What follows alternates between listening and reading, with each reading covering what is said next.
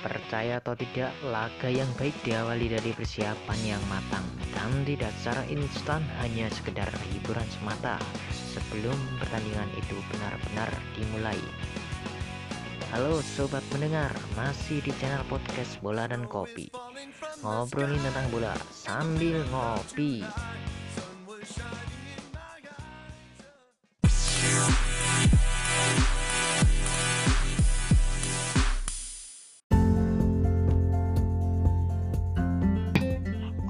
Iya sih, hampir sama sih Prof. Dulu pas awal-awal seminggu itu emang masih biasa keluyuran keluar, gak ada masalah sama sekali. Di pertengahan Maret kan itu Iya. kita disuruh bener-bener mulai di rumah kegiatan di rumah. Nah setelah memasuki bul eh, minggu kedua, minggu ketiga, apalagi memasuki bulan April, mungkin aturannya udah mulai ketat, Prof. Mm-mm, betul. Jadi teman-teman juga sudah mulai sadar kalau kalau kita harus menjaga aktivitas kita jangan terlalu banyak main di luar atau menjalankan social distancing atau physical distancing. Dan gara-gara media juga terlalu membesar membahas eh, terlalu masif pemberitaan tentang Covid.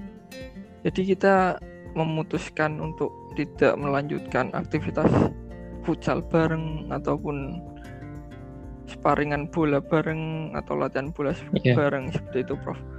Dan tempat futsal saya yang sewa, saya sewa untuk member setiap hari Tutup. Kamis ataupun hari lainnya itu pun membatasi jam operasionalnya.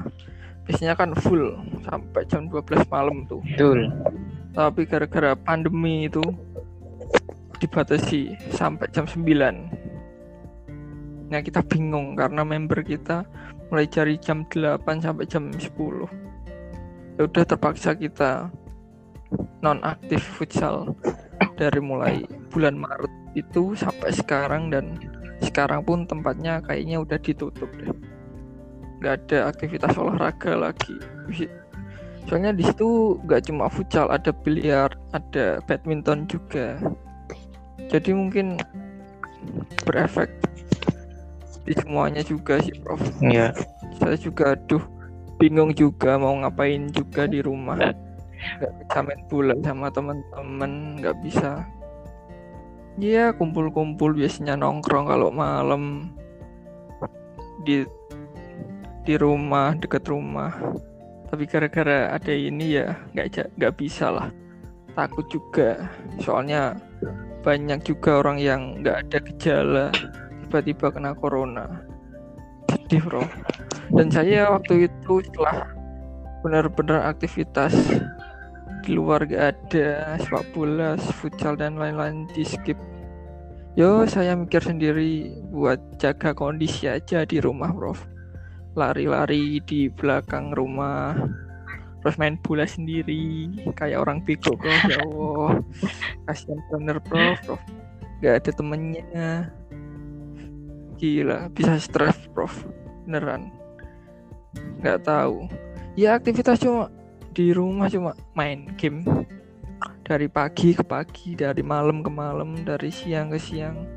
Bisanya cuma main game PS saja prof ya gimana lagi? Mau buat apa coba sedih aku prof. Ya betul.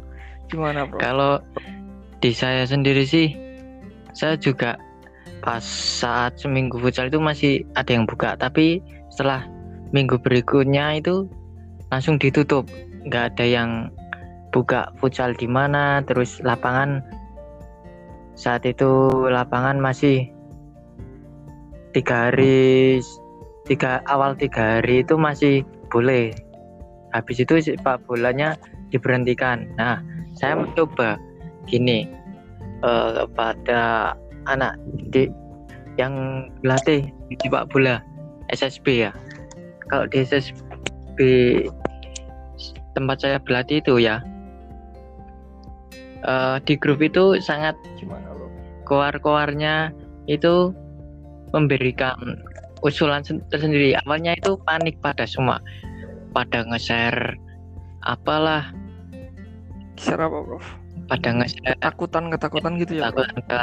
itulah langsung Harusnya nggak kayak gitu, Prof. jangan keluar jangan di man- jangan keluar di rumah nanti berbahaya lebih baik di- gitu terus Mantap. Keluarnya di dalam apa di luar, Prof? iya enggak tahu ya terus eh, apa nge-share yang namanya langsung nge-share vaksin-vaksin yang dapat mencegah nah itu bisa juga nggak tahu wah vaksinnya belum ada sampai sekarang. herbal Oh, itu mungkin konspirasi, Prof. ya nggak tahu konspirasi apa, Disuruh minum rebusan bawang merah nah ya, Prof. betul Biar kebal. Aduh, nah pahit, Prof. Nggak manis, Prof. Nah, habis itu saya berpikir bahwa eh, mungkin aktivitas di dalam rumah itu bisa juga dibuat untuk latihan. Nah, Iya, benar kali. itu benar. saya coba melihat di YouTube bagaimana latihan mungkin eh, apa pun itu menghabiskan waktu dengan bola ataupun tidak. Seperti contoh berlatih olah bola, sentuhan-sentuhan kecil, meningkatkan skor, juggling atau tanpa bola. Berlatih sprint pendek, akselerasi seimbangan, dan masih banyak untuk menjadikan ide ya mungkin hari-hari pemain kan dalam melatih diri bisa ditingkatkan. Ya, kita mungkin tahu bahwa Iya, kita tidak sedang menghadapi sebuah jadwal turnamen saat itu turnamen yang mau dipastikan apa itu akhir akhir Maret ya itu terhenti. Jadi cancel. di- Aduh, di sini terhenti. Jadi yang anak usia dini itu. Habis itu dijeda sampai yang ditentukan tidak tahu Juni awal eh awal Mei mau dilaksanakan ternyata diundur lagi tidak bisa. Akhirnya gagal ya sampai lebaran kucing. Iya, nggak tahu. Jadi turnamen-turnamen dari yang dewasa sampai yang yang usia dini pun semua jadi kacau. Sampai hari yang Oh iya, bener, tahu ya. Di Kudus juga gitu, Prof. Kalau di Magelang gimana, Prof? Turnamen kayak Bupati Cup atau yang sejenisnya. Ya. Kalau di Kudus kan udah kemarin. Ya sama. U19 sudah selesai. Nah, selanjutnya dimulai lagi itu bulan Februari itu yang U23 yang divisi 1. Nah, itu udah mulai dari babak awal sampai mungkin grup udah selesai. Udah ada bagannya, udah ada Hmm, bagannya yang untuk nya. Nah, setelah itu corona datang ditetapkan nggak boleh melakukan aktivitas olahraga semuanya. Saya juga saat itu memegang tim juga, Prof. Tapi untungnya tim saya alhamdulillah tidak lolos, Prof. Wah, ya. Nah, setelah itu ya gimana lagi? Nggak ada pertandingan di stadion. Mau dibikin pertandingan mau dibikin ide gak ada penontonnya atau tanpa penonton ya betul. tapi Harus ada izin ya. menuliskan untuk memulai iya izinnya dan segala macam dari kepolisian dan dari askap dari mana-mana juga mungkin nggak bisa jalan. Ya udah setelah itu di skip sampai sekarang nggak tahu kelanjutannya gimana. Dan itu kan seharusnya berhenti sebelum Persiku itu main nanti di Liga 3 tapi setelah ini ya nggak tahu apakah dilanjut apakah home pimpa mungkin Prof apakah adu koin lempar koin atau yang lain saya juga Lempar tahu batu jumroh. nah, untuk menanggapi itu kan kita eh, untuk pemainnya sendiri ya. Se- Seberapa kuat mental dan fisik untuk bertahan dan menghadapinya. Hal ini dilakukan untuk menjaga kondisi tubuh juga kan. Nah, di sepak bola usia dini iya bener eh, di kami membuat di kepada para ortu mereka ya untuk melakukan apa yang bisa dilakukan selama liburan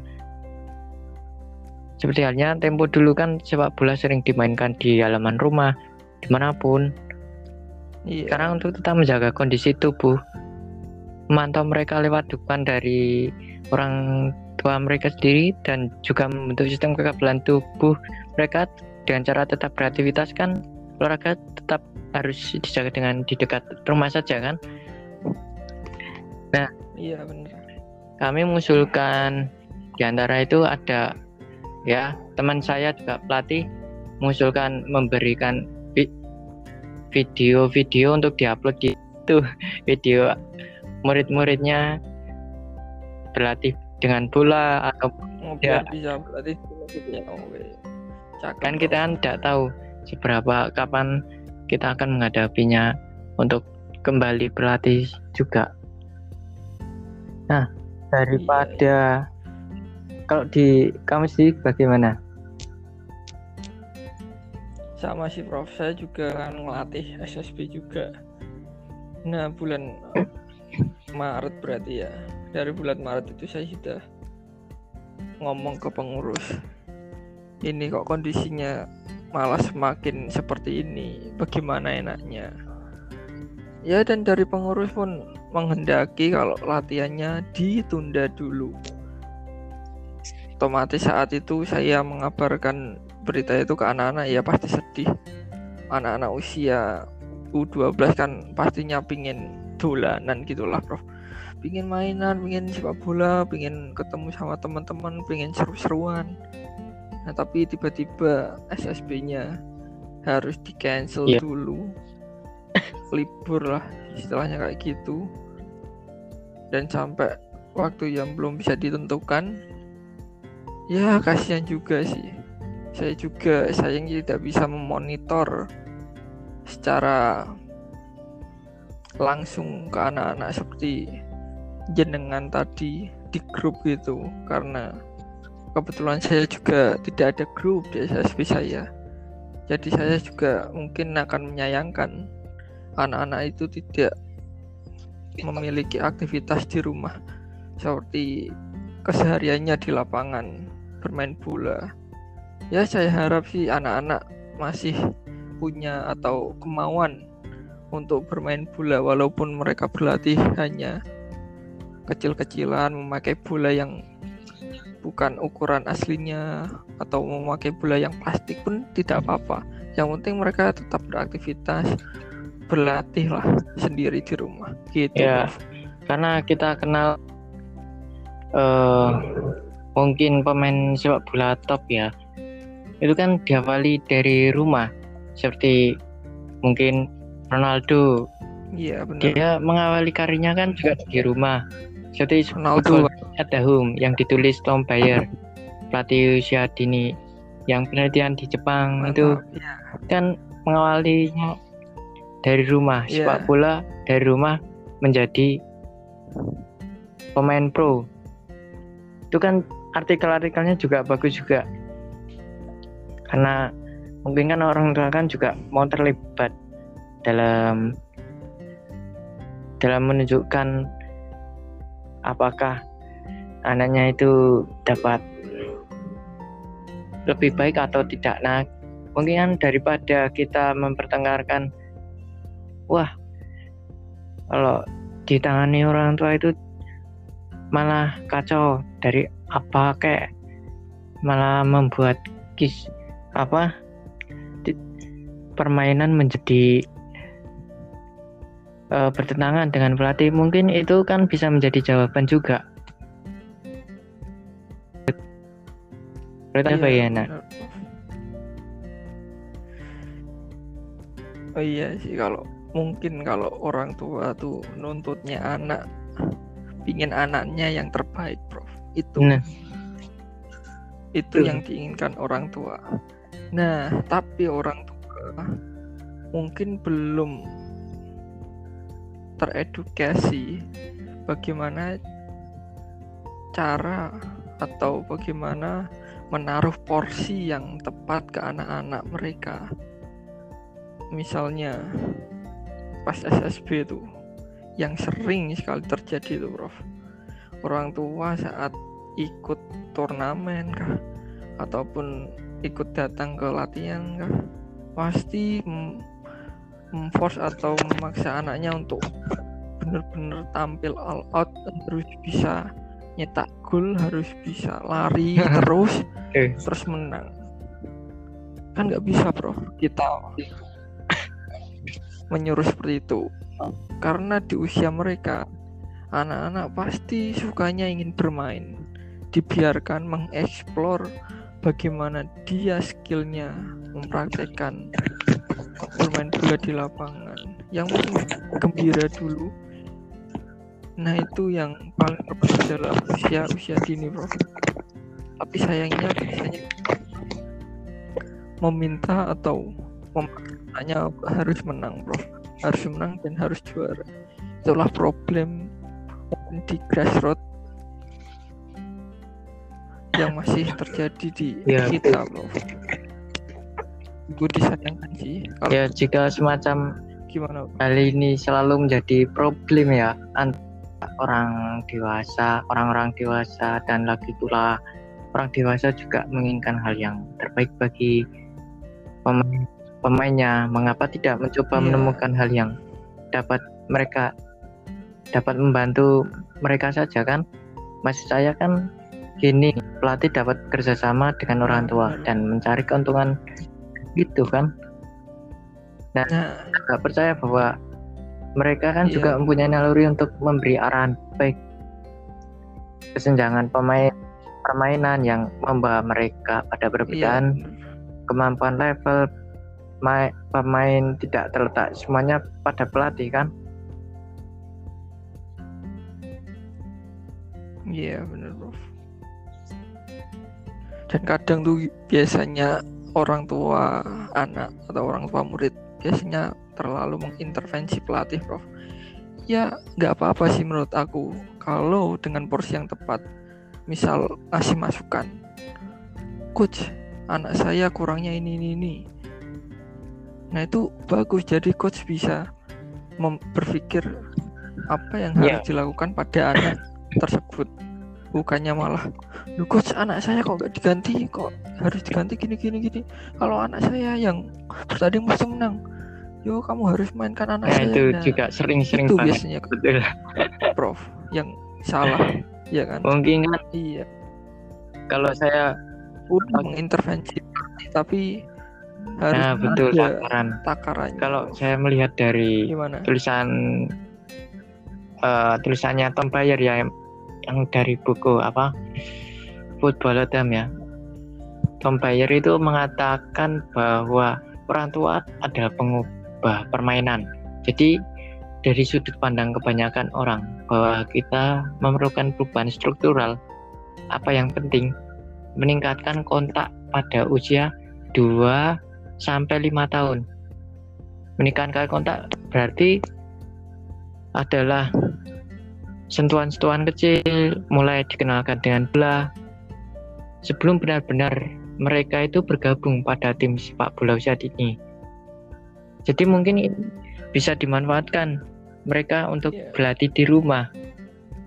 Tingkat keberhasilan pada pondasi dasar usia dini pada sentuhan sepak bola mungkin akan jauh lebih tinggi.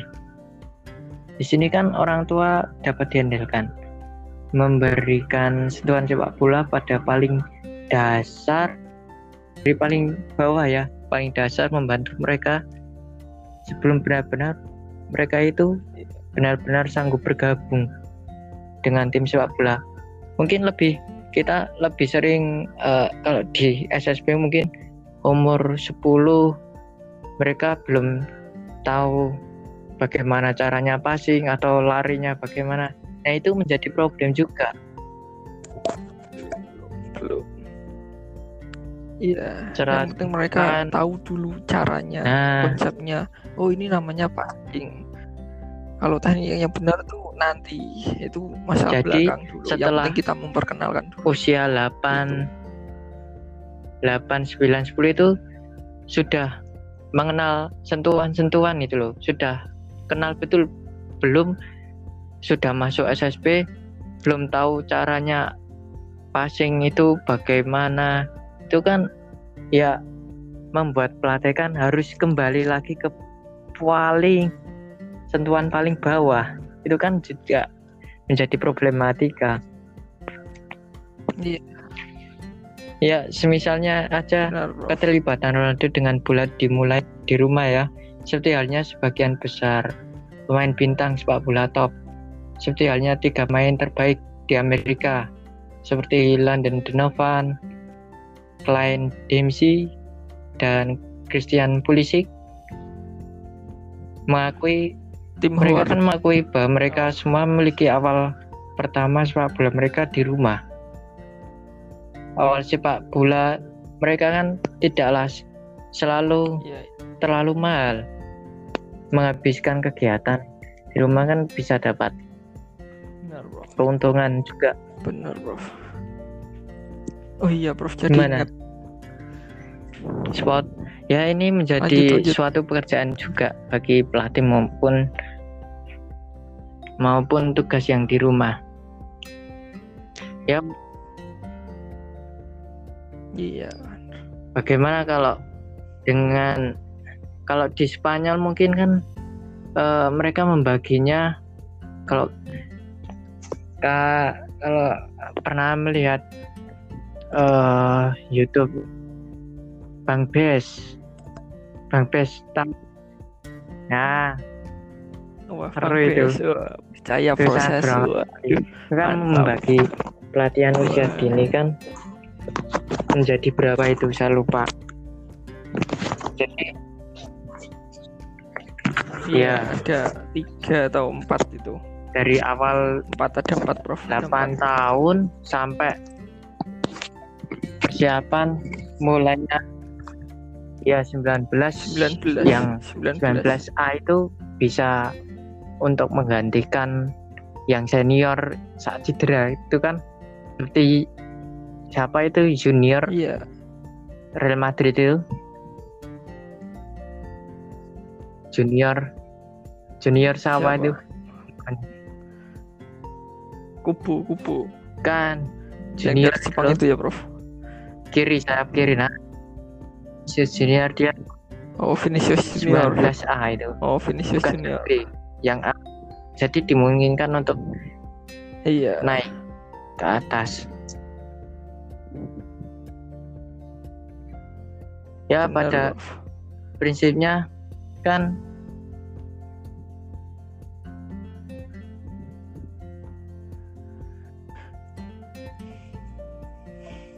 ada eh, kita stres ya di rumah mau ngapain tidak tahu nah menurut bahwa menurut siapa itu Siapa, Prof? Barca dia Jangan Profesor. Manajemen Wharton Sigal. wah. Martin Sigal. Profesor saya membaca dari artikel Profesor Manajemen Wharton Sigal Bersade bahwa ber- dia percaya bahwa kepanikan yang meluas adalah bentuk penularan emosional. Secara sederhana jadi begini, penularan emosi mengakibatkan perpindahan suasana hati dan perasaan dari satu orang ke orang lain. Nah, ini kan terjadi pada tingkat mikro. Kalau dalam tingkat berikut belum terlalu berbahaya, seperti bayi yang balas tersenyum pada orang dewasa yang tersenyum atau menguap yang berdesir. Nah, tetapi pada tingkat makro, penularan emosional bisa berbahaya karena dapat mengganggu pengambilan keputusan yang logis. Seperti awal Iya, iya. pandemi itu ya semuanya pada ngeser Iya. ini ngeser itu mau mengambil keputusan. Jadi nanti takut salah. Benar. bisa menjadi pelajaran kita juga. Nah dan dia juga berpendapat bahwa penularan emosional kita mungkin dapat mengatasinya akan sangat memperbes- memperbesar yang disebabkan oleh COVID mungkin 19 katanya dalam sebuah segmen di acara Wharton Business Daily di Sirius SM.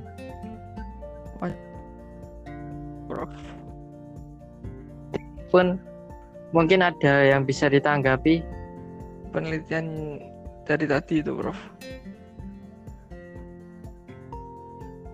Iya, Ya, mungkin benar sih, Prof. Setuju sama statementnya yang tadi. Kalau memang penularan COVID itu yang riskan itu penularan kecemasan dari pemberitaan media-media yang terlalu membesar-besarkan itu, Prof. Menurut Prof gimana? Ya kalau saya sendiri kan jika jika kita merasa sangat cemas ataupun takut waktu itu kan saya benar-benar wah link mau ngapa-ngapain jadi semuanya pada takut. Ya tanyakan saja pada diri ngapain takut? Apakah punya alasan merasa seperti ini ataukah tidak? Apakah itu bisa menjadi lebih baik atau memperkeruh? Sekarang aja.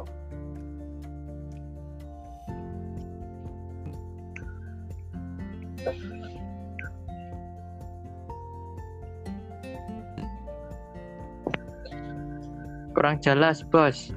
Jalanan udah halo? Ya ya seperti itu. Maaf tadi kurang jelas. Iya. bagaimana?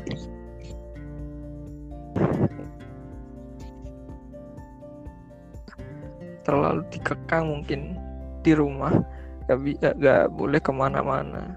Jadi sekarang masyarakat udah ya buat apa sih di rumah? Di luar aja Hmm. udah masih bisa hihi. Sekarang udah banyak sekali yang di luar prof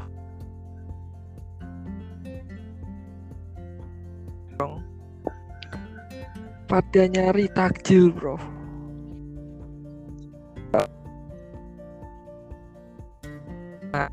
Kan ngeri prof mosok kita dari beri beli takjil pulang-pulang bawa virus. Kan nggak lucu.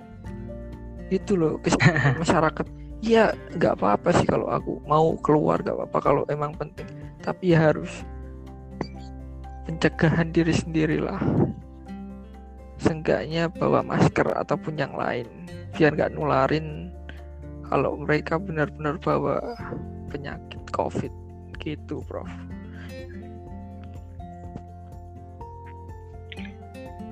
Kalau kabar liga mungkin kan kalau di usia dini kan mungkin sudah sudah dikeluarkan surat edaran bahwa stop aktivitasnya sampai mungkin tidak tahu. Mungkin leb- habis lebaran atau bagaimana. Kalau di liga nih bagaimana? Soal mungkin liga-liga yang pertama di Asia dulu ya. Iya. Kita bicara liga di Asia mungkin di Indonesia. Vietnam kan? Vietnam. Mereka kan sudah dinyatakan nol nih nol. Iya prof dalam kemudian kan mereka sudah akan diberi izin untuk memba menggulirkan liga lagi kembali. Bener prof ataupun mungkin di Korea bagaimana tanggapanmu? Di Korea sendiri kan mereka dapat bergulir tanpa penonton bahkan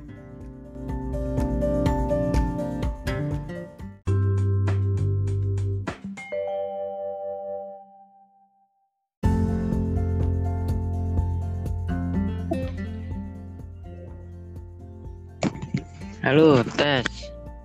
lu biye biye biye Ya, Wih, Sorry, mampu. ya, aduh aduh materi bagaimana? materi kok malah tiba-tiba jadi gangguan ini Hilang sendiri, sorry. Tapi tenang, gak kesimpan. Gimana wah, gila. menanggapi dari saya tadi? yang mana bro saya lupa ini bro aduh Waduh. Ya udah, jabarkan dari Liga A sampai Liga Z padahal. Eh, yang mana yang mana? Yang mana?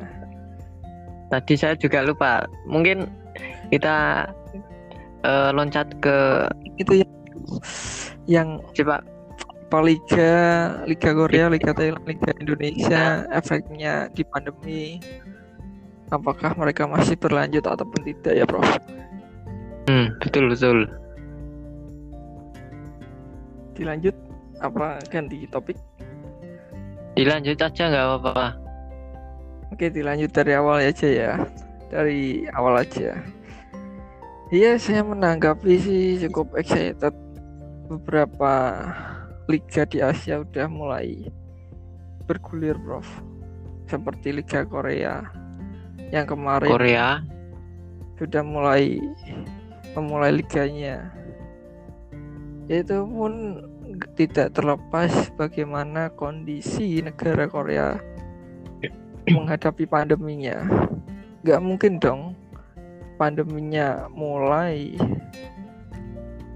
banyak tiba-tiba mereka melanjutkan. Kan tidak mungkin pandemi di sana udah mulai mulai menurun case-nya udah mulai Betul. decrease gak increase terus tidak meningkat. Udah menurun pasiennya. Juga udah mulai sedikit yang tertular. Jadi pihak federasinya mungkin bisa memulai liga tersebut prof. Nah itu tidak hanya memulai dengan hanya mulai biasa. Pasnya ada regulasi yang sangat ketat dari pihak federasi yang seperti contohnya kemarin saat Liga Korea diberlakukan Korea. kembali itu nggak boleh Liga Liga Korea nggak ya. boleh nggak boleh apa ini? tiga jam sebelum pertandingan harus disterilisasi dulu semuanya dari stadionnya areanya dan setiap masuk juga setiap orang yang masuk juga harus steril. Memakai masker masker melakukan social distancing social eh, physical distancing. Dan saat bermain juga prof. Nggak boleh meludah sembarangan. Nggak boleh menyentuh walaupun sepak bola mungkin terhindar dari body contact. Ya at least. Jadi nggak ada pressing ya. nggak mungkin seperti itu prof. Jadi mereka hanya gimmick-gimmick gimana mau ngerebut tapi eh nggak jadi. Ya tapi setidaknya mereka mengurangi atau berselaman nah mungkin jika mereka merayakan saat mencetak gol mungkin mereka tidak tidak bersalaman dan lain-lain. Nah itu pun sangat baik prof. Mereka bisa mentaati sangat tertib. Nah Tuh. gimana jika itu dilakukan di Indonesia? Apakah bisa dengan kondisi yang seperti ini Prof gimana Prof menurut Prof Ya kalau dari PSSI pun mungkin berharap juga berharap Shopee Liga 1 bisa mengikuti jejak Kalik ya. iya benar Ya mungkin Liga 1 diharapkan bisa meniru juga. Mungkin saat Kalik Liga Utama Korea itu ya resmi digelar kapan itu? Jumat. Iya Jumat kemarin Prof Jumat. Laganya Jun siapa itu? Hyundai Motors kontra Honda motor sama Swan Sa- Swan siapa itu Suwon yang gara-gara golnya Lee Jong Kook mantap Iya. itu Prof. main kayak umurnya Jadi pertama ya, 41 juga. tahun iya jadi pertama yang digelar. Mereka nah ini yang menarik. Mereka itu menjadi pionir buat liga-liga di seluruh dunia yang ingin segera memutar kompetisinya lagi itu. Sampai-sampai banyak tiga sekitar 30 berapa 36 negara kalau nggak salah membeli hak siar kali sebagai bagaimana dikutip dari ESPN iya benar Prof. Ya mungkin se- sebagai sama negara Asia ya Korea Selatan itu bisa menjadi contoh buat Indonesia juga. PSSI pun punya harapan yang sama sebetulnya untuk segera mutar kompetisinya. Ya mungkin tanpa penonton juga terus realisasinya disipliner indisipliner itu harus yang harus di diutamakan. Karena kan disiplin dari kita kan jauh berbeda ya mungkin ya. Kalau dikatakan. Halo tes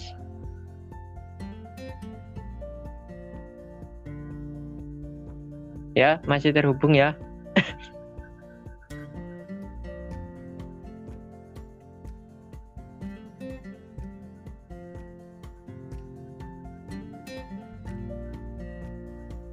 Tes tes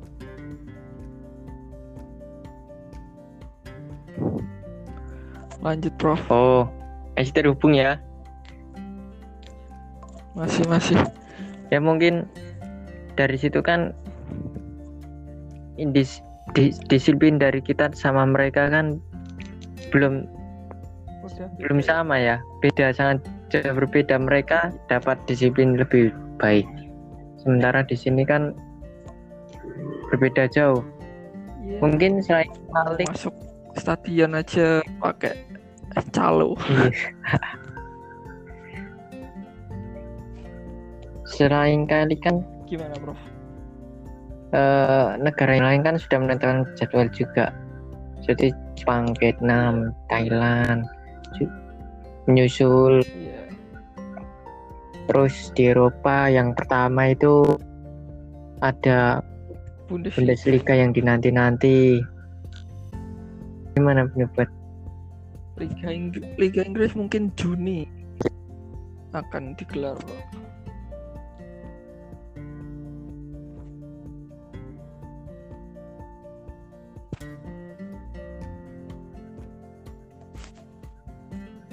Halo Prof. iya iya masuk Ayo lanjut lanjut lanjut. ada protokol protokol apa World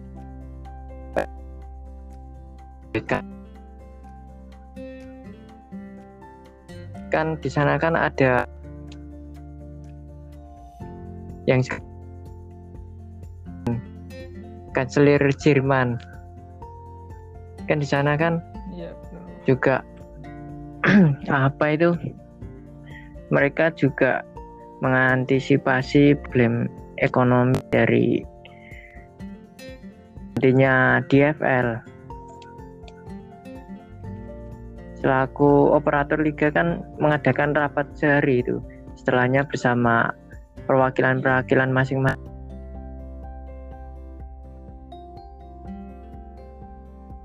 Ada berita apanya juga? Bundesliga dan Bundesliga 2 akan diikuti dengan tanggung jawab yang besar dari klub. Iya. ya protokol itu pun cukup ketat ya. Selain ketika hari pertandingan seperti tidak ada siar dan sponsor kerugian yang diakibatkan mencapai kalau di kabarnya itu mencapai berapa itu? 700 berapa juta euro? Berapa triliun Prof? 700 juta euro. Nah dari situ kan eh, penerapan physical distancing. Lalu mungkin di dalam stadion ada kemungkinan berapa yang boleh masuk? Sekitar 360 berapa yang boleh masuk? Antaranya dibagi dengan seperti kameramen terus panitia penyelenggara dan sebagainya pemain dan lain-lain. namun dari supporter sendiri dipersilahkan sehari sebelumnya itu kabarnya dapat memberi dukungan seperti banner dan lain-lain. Nah, menariknya di Wolves di pe- apa Monsgate Black itu ya, Monsgate Black gimana itu? Iya, muncul black Monsgate Black atau muncul ya kabarnya, muncul kabarnya di sana itu uh, memberi patung replika dari karton itu ya penonton gitu Ya benar-benar. Jadi fans di sana diberikan kelonggaran untuk menyumbang atau jika mereka ingin wajahnya terpampang di stadion dibuatkan sebuah poster mereka harus membayar wah euro menarik juga. Seingatku gitu. bagus bagus, seru prof. Jadi saat mereka latihan di lapangan itu tidak terasa hampa masih ada yang mendukungnya.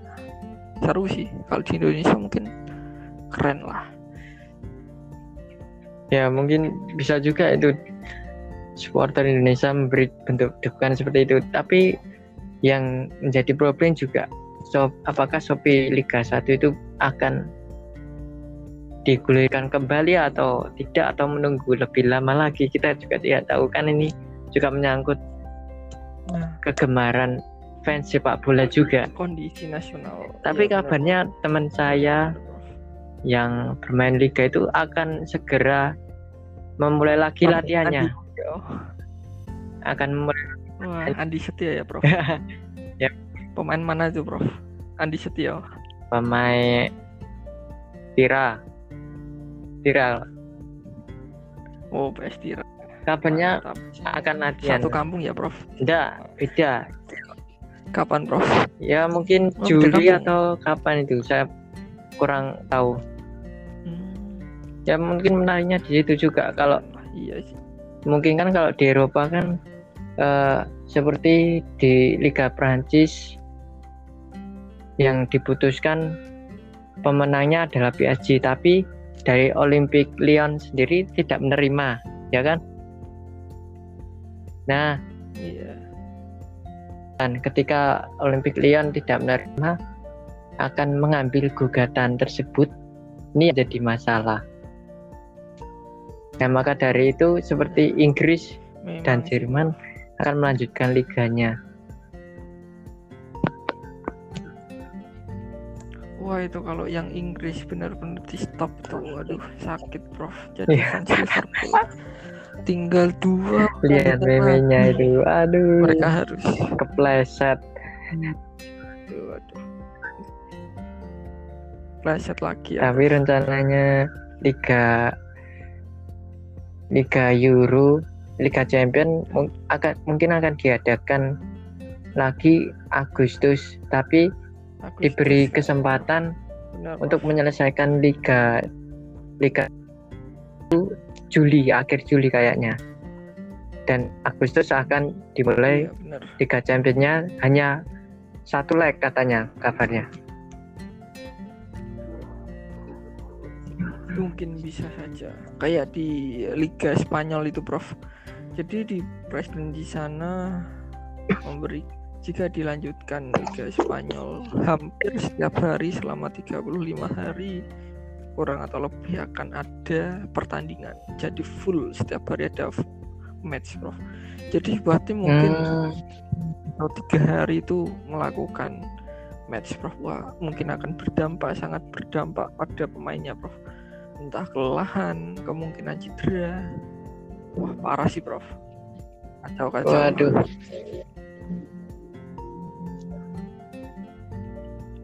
Ya kalau dari saya sih kalau sebagai penggemar sepak bola ya kan cuma ingin menyaksikan dan menunggu saja. Menunggu bagaimana kabar iya baiknya benar Udah kangen, Prof Apakah ini lagi menonton bola di malam hari dan pagi hari. Iya benar Prof. Oke Prof coba kembali lagi bagaimana di hadapi kita nanti harusnya memberhentikan liga Shopee ataupun melanjutkan liga Shopee Prof. Menurut Prof gimana Prof? dalam apa Dalam melanjutkan liga Shopee federasi apakah akan melanjutkan liganya atau tidak Prof? Gimana Ya, Prof? kalau menurut saya sih kemungkinan bisa ya tinggal maunya bagaimana bisa dibuat apakah kita sendiri bisa membuatnya begitu disiplin ataukah ada kepentingan yang lain? Ya di problem kita kan kepentingan-kepentingan yang lain kan banyak. Tidak hanya kepentingan sendiri juga. Harusnya kepentingan bersama itu harus ditekankan bukan hanya kepentingan pribadi juga kan? Nah itulah yang masalahnya kalau menurut saya. Iya benar ya bro. Jadi menurut kalau menurutku ya bro PSSI ya tentunya pastinya akan melihat situasi nasional. Bagaimana kondisi pandemi ini berakhir apakah masih terus berlanjut? Jadi mereka nggak bisa tiba-tiba melakukan keputusan tanggal sekian kompetisi dijalankan. Mungkin nggak bisa. Mau kemarin aja pihak federasi atau pihak PT itu melakukan voting kepada klub-klub Liga 1 apakah mereka menginginkan diberhentikan ataupun dilanjutkan. Beberapa klub mendukung untuk diberhentikan. Beberapa klub mendukung mengikuti peraturan pemerintah dan satu klub saja yang menginginkan dilanjutkan yaitu Persiraja Banda Aceh. Tapi lucu sih.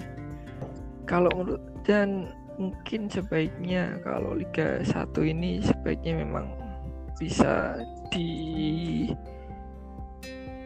dilanjutkan tapi digeser.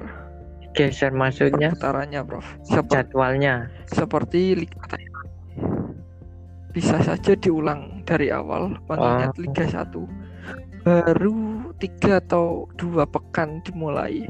Ini sangat memungkinkan sekali. Diberhentikan dan dimulai kembali. Beda kalau sudah di kalau udah lama Liga, ya. mau diulang kembali nah itu akan sulit prof mungkin bisa dimajukan seperti Liga Thailand yang asalnya kalian hanya satu tahun kalender yaitu 2020 bisa digeser menjadi dua kalender musim yaitu 2020 sampai 2021 Liga Thailand mulainya kan dari September sampai Mei ataupun April 2021. Nah, mungkin Liga Indonesia juga bisa di seperti itu, Prof. Mulai September dan berakhir di Mei. Dan itu mungkin tidak akan mengganggu jadwal-jadwal yang lain jika PT LIB bisa bekerja sama dengan baik dengan federasi. Kita tahu sendiri biasanya keputusan PT LIB sama keputusan federasi itu kadang saling bertolak belakang. Iya. Apalagi kemarin ada berita di beberapa anggota PT LIB lagi ricuh sama exco Cucu Sumantri.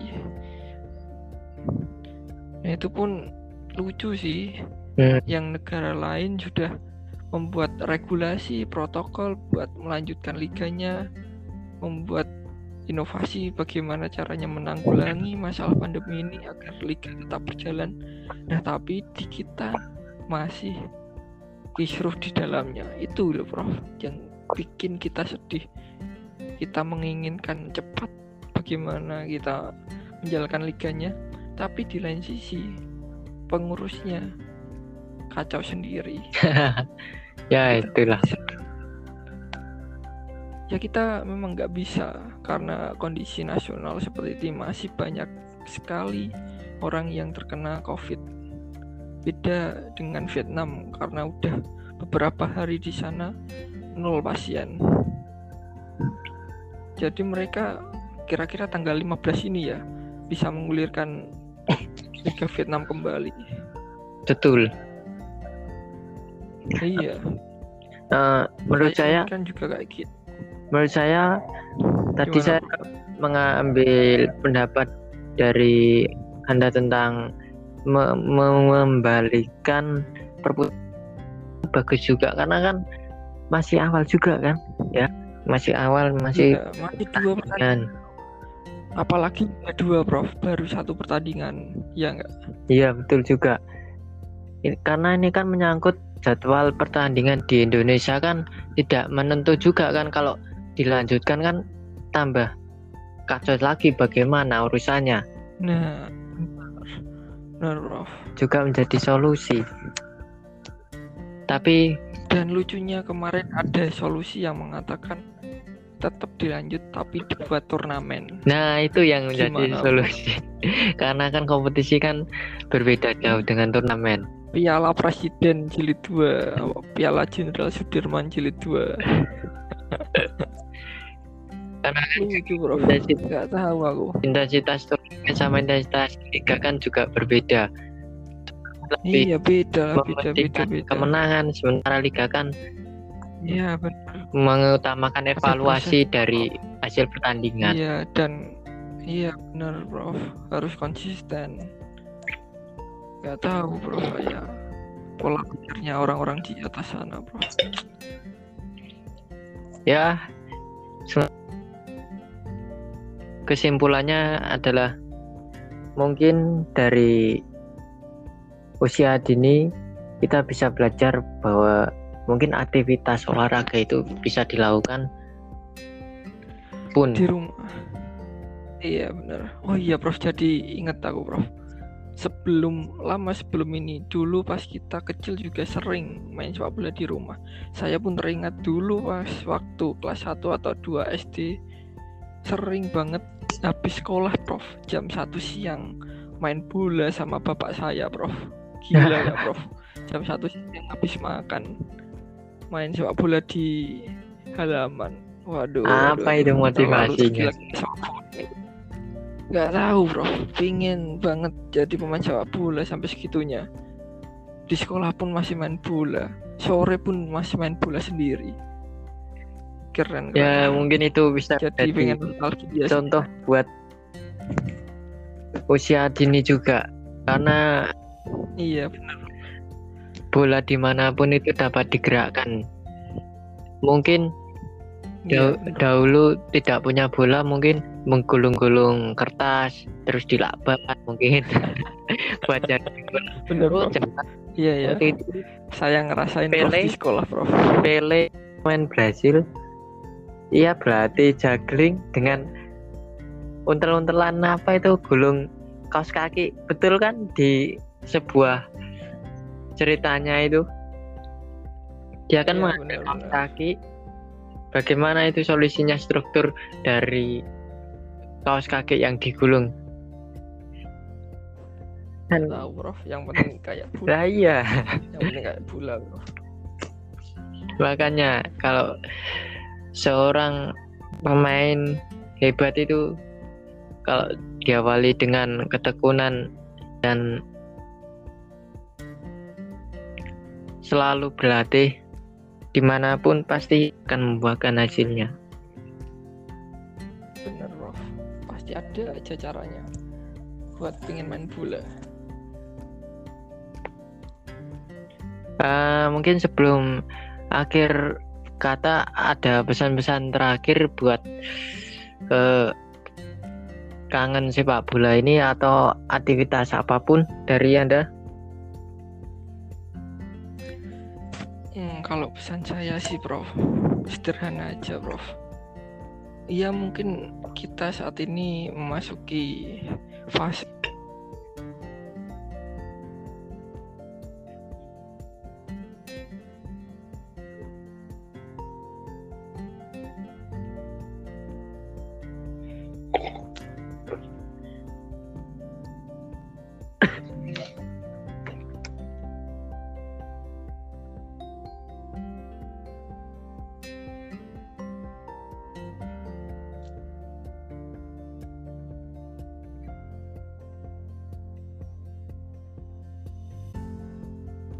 es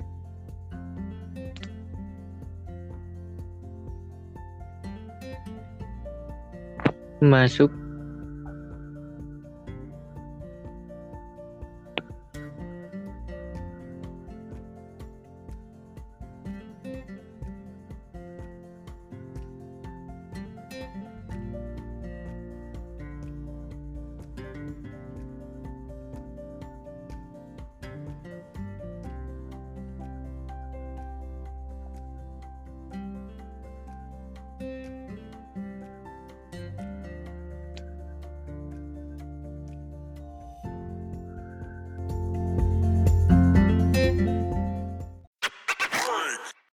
pesan-pesan terakhir sederhana saja. Tetap berolahraga, tetap beraktivitas walaupun bosan di rumah. Meningkatkan imunitas hindar dari berbagai penyakit termasuk corona juga. Jangan Betul. jangan tidak sabar untuk keluar rumah. Harus sabar. Mereka semua, kalian semua pasti ingin sepak bola, pengen main basket, volley, pengen bersepedaan bareng-bareng. Itu wajar, nggak apa-apa. Tapi tolonglah banyak teman kalian yang sudah merelakan dirinya untuk di rumah menjaga untuk melakukan social distancing dan kalian juga harus menghargai usaha-usaha mereka jangan sampai kalian mengkhianati mereka yang sudah berusaha melakukan social distancing sudah sampai bosan di rumah. Iya. Dan kalian juga harus kuat. Gitu prof. Pesan dari saya. Ya menanggapinya bahwa mungkin kan kepanikan itu lebih berbahaya daripada menularkan kepanikan itu lebih berbahaya daripada kita tidak berbuat apa-apa. Nah, di samping itu oh, bahwa kita harus tetap bergerak di mana pun kita berada. Ya, dengan menaati segala peraturan yang ada, nggak ada salahnya akan tetapi jauh lebih baik bahwa kita tidak meluarkan uh, istilahnya adalah kepanikan negatif yang membuat yeah. semuanya itu menyebar jadi lebih tidak baik lagi. Ya mungkin dari situ kita dapat istilahnya mengambil sesuatu yang langkah yang tepat dan mengambil keputusan menjadi tolak ukur kita dari pada kita hanya mengungsi seperti orang di penjara bahwa kita itu bukan tahanan juga kan nggak mungkin oke okay. uh, eh, akhir kata saya pamit saya dan juga pamit selamat malam selamat pagi selamat siang selamat sore selamat datang kembali di episode selanjutnya Bola dan Kopi.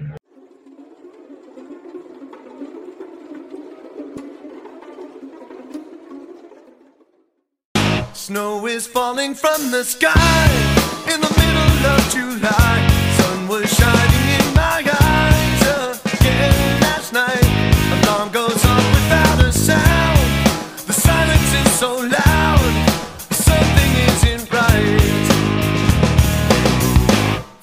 Echo down the hall.